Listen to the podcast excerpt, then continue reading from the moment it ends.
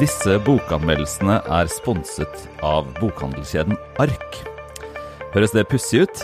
Det synes i hvert fall kritikere av Dagbladets nye nettsider for bokstoff, som er sponset av nettopp Ark.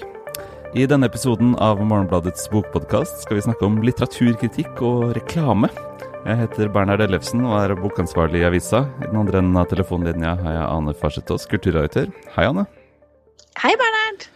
Ja, eh, Dagbladet har eh, fått eh, nye nettsider for bokstoffet sitt. Dagbladet Bok. Eh, der eh, er de første bokstavene øverst på siden eh, sponset av Ark. Det er jo en bokhandelskjede. Det har vakt virrak, får jeg si, de siste par ukene etter en artikkel i Klassekampen bl.a. som, som gjorde leserne der oppmerksom på det, og som hadde innhentet reaksjoner fra både en kritiker og en presseetikkekspert, og så har debatten gått litt i etterkant. Det var det her vi tenkte vi skulle diskutere litt i denne uka. Ja, jeg lurer litt på dette med at Klassekampen har gjort leserne oppmerksomme på dette. Det får til å høres ut som noe som Klassekampen har gravd fram, et slags hemmelig samarbeid. Men det jeg ikke skjønner, er er ikke denne nye satsingen til Dagbladet Den ble jo lansert før jul. Jeg skjønte ikke helt hva Klassekampen har funnet ut her. Nei, det her er jo litt sånn uh, Hva skal jeg si da? Journalistisk intern dynamikk, ser det ut som. Det som ser ut til å være foranledningen for at Klassekampen skrev om det nettopp forrige uke, Eh, var at uh, Dagbladet gikk ut med en melding som uh, var gjengitt i ulike sånn, bransjenettsteder, om at det går veldig bra med, med denne satsingen. De har mange, mange besøkende og god stemning. Uh, og det var da tydeligvis foranledningen for at de har, um, har kikka på det her. Men det har jo da stått øverst på denne nettsiden hele tiden, sponset av Ark. så nyhet vil det jo ikke være for de som har lest Dagbladets bokanmeldelser. Men eh, som sagt så er det flere som reagerer på dette, bl.a. Gunnar Bodal Johansen, eh, presseetikk-nestor får vi vel kalle han, eh, som sier at det er en uakseptabel sammenblanding av reklame og, og innhold. Og litteraturkritiker Preben Jordal, som også syns dette her er ulne saker. Eh, det er to litt ulike reaksjoner disse kommer med. Skal vi prøve denne presseetikkvinklinga først? Er det problematisk? Ja, det det jeg lurer på. Det lurer jeg også på. Det høres jo, helt, det høres jo forferdelig ut, selvfølgelig. Å koble tekst og reklame, det er jo selvfølgelig tabu mm. eh, i alle aviser. Eh, noen sånn kobling skal ikke foreligge. Eh, men det som jeg lurer på, er hvor er koblingen her? Eh, og hva er sponsing i dette tilfellet? Mm. Eh, for det er det jeg ikke klarer helt å finne ut av. Eh, skjønner du hva sponsingen går ut på, og hvor den kritikkverdige koblingen mellom eh, innholdet i avisen og annonsene eh, finner sted? Altså, det er jo på Dagbladets boksider så er det teksten omgitt av store annonser for bokhandelskjeden Ark, og så inni f.eks. en bokanmeldelse. Det er jo mer stoff der enn bare anmeldelser. Det er jo også intervjuer med forfattere osv., men inni bokanmeldelsen så er det en sånn Du kan kjøpe denne boka hos Arken, men den har fått dårlig eller god anmeldelse. Så det er vel uh, på en måte to ting som er litt Hva skal jeg si, da? Kan se litt kontroversielt ut. Det ene er dette ordet, tror jeg. Sponsa. Vi forbinder den med noe annet enn annonser i en avis, for tross alt så har jo alle aviser annonser, og annonser i en avis står gjerne på de sidene hvor annonsene er mest relevante. For eksempel så står annonser for bøker da, og forlag og litteraturhus som vil bekjentgjøre sine arrangementer osv. på boksidene, f.eks. i vår avis. Eh, men det er dette ordet sponsing, tror jeg, som er eh, litt tungt å svelge for noen. Og så er det denne her, kjøp denne boka, da, som jeg tror også kan være hva skal jeg si da, eh, litt annerledes enn det man er vant til. Men jeg ser ikke at ordet spons her betyr noe annet enn at Ark har kjøpt annonseplass permanent på, på nettsiden her, altså at de er fast annonsør. Og denne her lenka med 'kjøp denne boka', Eh, den har man jo sett uh, før i Norge. Uh, man ser den internasjonalt i f.eks. The Guardian, som har hatt det kjempelenge. Og man ser det jo på andre typer journalistiske nettsteder. Uh, et eksempel som er lett å trekke frem, er jo tech.no, som har veldig mye besøk. Det er VGs satsing på teknologijournalistikk og forbrukerjournalistikk. Hvor alle tester, enten det er nedsabling eller hyllest av en mobiltelefon eller en jeg vet ikke hva, termokopp, så kan du da trykke liksom på en prisguide-knapp inne i saken for å kjøpe termokoppen, eller hva det nå er, da. Så det heller er jo ikke noe som er ukjent i norsk journalistikk og annonseverden. Nei, kan det være ordet eh, sponsing, da? At vi ikke helt eh, ser at det ligger noe annet i det enn at de annonserer. Altså man kan si eh, Klassekampens eget bokmagasin. De har en fast annonse fra Tronsmo bokhandel eh, i sin papiravis. Den står der hver uke. En fin annonse som eh, også reklamerer for bøker. Det er med god sannsynlighet du kan lese om i Klassekampens eh, bokmagasin. Mm. det er jo klart at det er flott for den avisen å ha en fast annonsør, for det betaler noen av utgiftene. Og Eh, det er også fint for leserne å få en guide til hvor man kan kjøpe bøkene, men jeg ville ikke kalt det sponsing, selv om det er en fast avtale. Kanskje er det noe med at Dagbladet kaller det sponsing? Ja, jeg tror Ja, det er Hvor lurt er det, da? Å kalle det sponsing når det ikke er det? Altså, det er jo Hvis det er hva er det som er problemet her? Er det, er det liksom at uh, uh, anmeldelsene blir påvirka av, uh, av, reklamen? At, at, man skriver på en annen måte? Eller er det bare det at det står ved siden av hverandre? Jeg har ikke sett noe overbevisende argument på at, at anmeldelsene er påvirka, liksom. At innholdet preges av annonsene som står der. Nei, det er vel ingen som har eh, prøvd seg på å argumentere for at de er mer positive til eh, bøker fra Arkeier Gyldendal. Det ville jo i så fall vært eh, oppsiktsvekkende på alle måter. Men det argumentet har vel ikke vært fremført. Men det har ikke vært fremført Et argument kan jo være det første du sa, at hvis anmeldelsene hovedsakelig er positive, så kan det generelt føre til høyere salg, da. Man kan jo mm. si at grunnen til at bokhandler ønsker å sponse, skråstrek annonsere i bokmedier generelt, er jo selvfølgelig for å skape oppmerksomhet rundt varekategorien bøker, som skal selge flere bøker. Det er jo åpenbart uh, mm. meningen. Uh, men spørsmålet, Og selvfølgelig at selve annonsene skal du helst gjøre at du vil kjøpe det hos den bokhandelen. Men spørsmålet er jo om uh, det om eh, det er rigget for at uh, bøker generelt bare skal være superattraktive da, gjennom kun positive anmeldelser, uh, og at kritikken mister integritet. Og det er jo noen som har fremført argumentet om at Dagbladet også har en satsing på å velge bort uh, de bøkene som er kjedeligst å skrive om, mm. og at de skal skrive oppsiktsvekkende bøker. Kan det være der at koblingen blir for sterk til kommersielle interesser for å fremheve bøker som eh, vare. Mm. Det, det, er jo det kritiker Preben Jordal er litt inne på i denne saken, og i en debatt som har fulgt etterpå, hvor særlig eh, Jordal har diskutert med Jon Rognlien, som er anmelder i Dagbladet. Og, hvor dette har vært fremført som et argument. altså at um, det er veldig mange enten positive eller negative anmeldelser, og soleklart mest positive, da. Få liksom middelmådige, lunkne anmeldelser eh, på Dagbladets sider. Og det, det, har jo Dagbladet, som du antyder, nevnt, altså annonsert liksom før, at de skal velge hardere. Gå mer etter det oppsiktsvekkende i kritikken. Eh, men Jordal er, går langt i å si at dette har med denne salgs liksom, dimensjonen å gjøre. Altså at, uh, at, man jubler for en bok og, og er uh, på en måte naive i litteraturkritikken. Jeg tenker at Da er man liksom litt borte fra presseetikken i streng forstand, og så litt mer over i litteraturkritikken som fag, og fagets integritet da, og legitimitet. At, altså uavhengigheten til litteraturkritikeren mer som, som intellektuell, nærmest, enn en i sånn strengt presseetisk forstand. Eh, men, men, her også har jeg litt problemer med å følge, følge argumentet, må jeg si. Fordi uh, mange aviser som har terningkast eller karakterer av den typen, ender opp med å ha mange positive vurderinger. Mange femmere, f.eks. Uh, og at det skulle ha noe med annonsen å gjøre, eller sponsen å gjøre, og ikke da med kanskje en mer sånn tabloidlogikk, som, som, er, som er, har mange tiår og sikkert århundrer med historie. Uh, det ser jeg ikke helt. Hva tenker du om, om det forholdet? Ja, fordi at dette med oppsiktsvekkende, det er jo ikke nødvendigvis for å selge bøker. Det kan også være for å selge artikler, da. Eh, mm. For avisens del så er det jo det som er begrunnelsen. At man ikke ønsker eh, så mange tekster som eh, leses dårlig.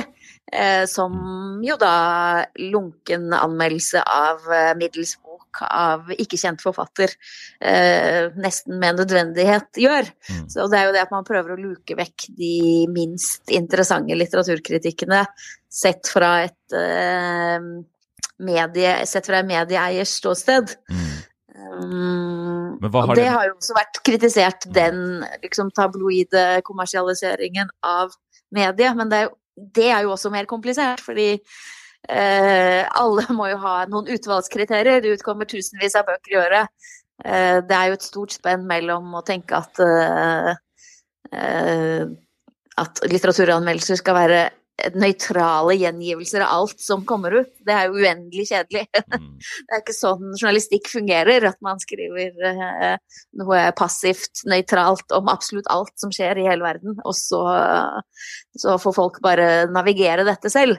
Mm. Uh, men det er jo et stort spenn mellom det å, å bare gå for terningkast seks og bare det mest spektakulære, og innenfor det spennet så opererer jo de aller fleste, både litteraturkritikere og medier, som driver med litteraturkritikk. Men det der med at uh, kulturjournalistikken, da, enten man snakker om bøker eller uh, lanseringer av andre ting, eller sant, entusiastisk omtale, at det liksom er en slags forlenget arm av ulike PR-avdelinger, holdt jeg på å si, det har jo vært uh, en gjenganger, kritikk. det dukker jo opp, ofte opp at, at, man er mikrofonstativ og driver lanseringsjournalistikk og osv., ikke sant, og er mer opptatt av det enn å dekke feltet kritisk. Er det en variant av det vi er ute i, liksom? At, at rett og slett bokanmeldelser også uh, får et preg av å sånn heiagjeng og, og, se hva som skjer her, i stedet for kritisk undersøkende dekning av den typen man ellers vil drive med som journalist? Ikke sant. Det, det kan jo være argumentet her. Uh, det, det kan jo være tilfellet. Nå gikk jeg inn på Dagbladets bokanmeldelsesider bokanmeldelsessider for å se. Det er jo mange femmer og seksere der. Mm. Og mye entusiasme sånn sett i overskriftene. Men samtidig har du liksom en treeranmeldelse av Johan Høsts 'En nasjon i sjakk', som er liksom den store kommersielle krimutgivelsen. Mm. Den store historien eh, på krimsida denne våren. Så ja, eh. Sånn sett så finnes det jo kritiske anmeldelser der fremdeles. Absolutt en firer til eh, Lars Elling, som, eh, som ellers har fått veldig mye ros og, og nok kommer til å selge mye. Jeg syns ikke det er dekning i de seneste anmeldelsene hvis man bare ser på vurderingene, for å si at de skulle liksom være en heiagjeng for bestselgerne, selv om det er mange positive anmeldelser. Vi har jo også vært innom dette tidligere med ideen om å skrive mer om det som er oppsiktsvekkende. Det kan jo på en måte høres tabloid og provoserende ut hvis man er en eh, bokorm med sans for ro og fred i, i, i, samtalene. Men det er jo bare andre ord for aktuelt og relevant, altså vanlige journalistiske begreper, er det ikke det, da? Jo, det er klart at det, det ligger jo et insentiv i det som kan være litt vanskelig i og med at jeg holdt på å si verden er terningkast tre. Det meste i verden er helt middels. Uh, og sånn sett så kan det jo liksom Eh, det forskyver bildet av hva det egentlig er vi har snakket om her. Det får eh, litteraturen til å virke eh, generelt mye mer spenstig enn det faktisk er. Det blir litt som hva skal vi si, hvis sportsjournalister skulle la være å referere kamper som var 0-0 uten hendelser, og det bare er høydepunkter hele tida. Men samtidig så kan jo selvfølgelig ikke journalistikk Eh, dekke alt som er middels og kjedelig og uinteressant hele tiden. Det finnes jo ikke lesere til det eller noen mening med det. Så, så jeg syns det er litt vanskelig. Man kan på en måte ikke si noe endelig om det der. Det der er uh, redaksjonelle vurderinger som må løpe hele tida. Jeg tenker at det kan være en fare, da. At uh, man frikobler det for mye fra fra en, et rimelig bilde av den virkeligheten som beskrives. Mm. Jeg lurer litt på det, hvis du går litt tilbake til denne reklame-, annonse-, uavhengighet-diskusjonen. Altså hvor, hvor, går grensen, liksom? Vi, vi, nevnte jo dette at det er helt standard at det er på en måte relevante anmeldelser. Eh, det har man jo nå blitt vant til at det er en sånn trussel fra algoritmen. Altså, annonsen er jo så relevant at man føler seg svært overvåka når man er på nett. Men uh, å få fulgt ikke sant, av stekepanna man var inne og, og sjekka prisen på for tre dager siden, som dukker opp overalt etterpå. Men i en papiravis er det jo også f.eks. bokannonser på boksidene. Hva når, når, blir det et problem, liksom? At man mm, på en måte forholder seg til annonsører som, som lager det man selv omtaler og dekker og diskuterer. Um, hva tenker du der? Nei, det finnes jo ikke noe prinsipielt problem med det. Vi vet, jo, vi vet, jo, selv i vår egen avis at uh, de som annonserer i avisen, de vet godt uh, hva slags lesere vi har, og hvilke bøker som er noe vits å annonsere der, eller hvilke filmer, ikke sant. Uh, og da kommer ikke annonser for eh, Da kommer det ikke mest annonser for krim i Morgenbladet, fordi vi skriver ikke om det. Mm. Uh, så det er klart at det ligger alltid der. Uh, men uh, ja, nei, som du sier, det er jo mye vanskeligere på nettet der annonsene følger etter deg.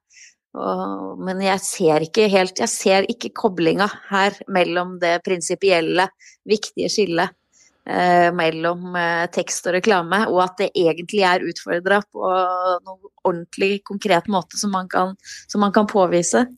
Jeg har, jeg har, skrevet en liten kommentar om den diskusjonen i denne ukas avis. jeg, jeg, har en eh, slags teori om hvor indignasjonen kommer fra. og, og den, den, handler om at det egentlig ikke er en presseetisk eller prinsipiell diskusjon, men at det handler om uh, smak og estetiske vurderinger. og at man rett og slett er snobbete i møte med Dagbladets uh, nettside. Altså det, for jeg, jeg er uh, det, Jeg trenger vel ikke akkurat uh, kalle det den største innrømmelsen, men jeg er selv en skikkelig snobb, da. Og kan kjenne på, kjenne på en viss frustrasjon over dette antallet av svære, fargesterke annonser og terningkast og enorme bilder av forfattere osv. Men det er jo ikke et eh, prinsipielt problem at jeg syns det er mindre pent enn noe annet, og mindre liksom estetisk og uh, tiltalende, da. Eh, jeg tror at det, det, surrer seg inn her, rett og slett. At man uh, ikke syns det er så pent. Ja, du skriver jo her om da de lanserte, så sa de at nettsida skulle bli et lunt og rolig univers der leserne kan fordype seg. Mm. Eh, mens virkeligheten er liksom eh, sjokkoransje arkannonser eh, mm. rundt det hele og inni det hele. Ja, Man må jo snakke om en relativ form for lunhet der, da. For at uh, Dagbladet.nos uh, front, den er jo uh, en visuell juling av, uten sidestykke av akkurat nå siste svarte bånd og sjokkoverskrifter.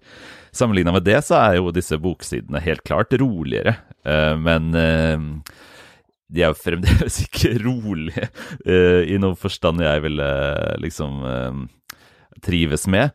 Men igjen, altså, jeg tror, jeg tror man uh, fort kan komme til å, å øh, synes Altså, hva skal jeg si da? Forveksle prinsipper og smak, rett og slett. At man ender opp med å, å gå til angrep på dette som, som et prinsipielt problem. Sammenblanding mellom tekst og reklame som, som presseetikeren eh, sier i Klassekampens sak osv. Når det først og fremst er snakk om eh, at annonsen er større og styggere enn vi eh, syns er ålreit. Ja, og de skal jo være tydelig merket, det er jo et viktig prinsipp. Jeg mm. kan ikke se at det ikke er tilfellet her. Det er klart at de blir veldig Jo større de blir, jo mer dominerende er det. Og at mm. proporsjoner, det er alltid av betydning, det, i journalistikken. Eh, hva man hva som er størst og minst, og at hvis man oppfatter at det kommersielle budskapet er eh, større eller mer dominerende enn eh, en innholdet, så kan man jo også igjen kan det bli en glidning der på sikt, men jeg, jeg, jeg klarer ikke finne den konkrete, uh, konkrete feilen her. Den konkret kritikkverdige sammenblandingen mellom redaksjonell tekst og reklame.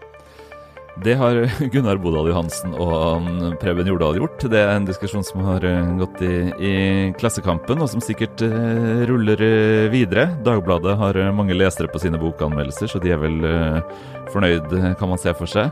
Vi har altså kommentert det så vidt i denne ukas avis. Det kan man lese på morgenbladet.no. Der kan man også abonnere på avisa. Så snakkes vi igjen neste uke. Anne, takk for praten. Takk for praten. Bye.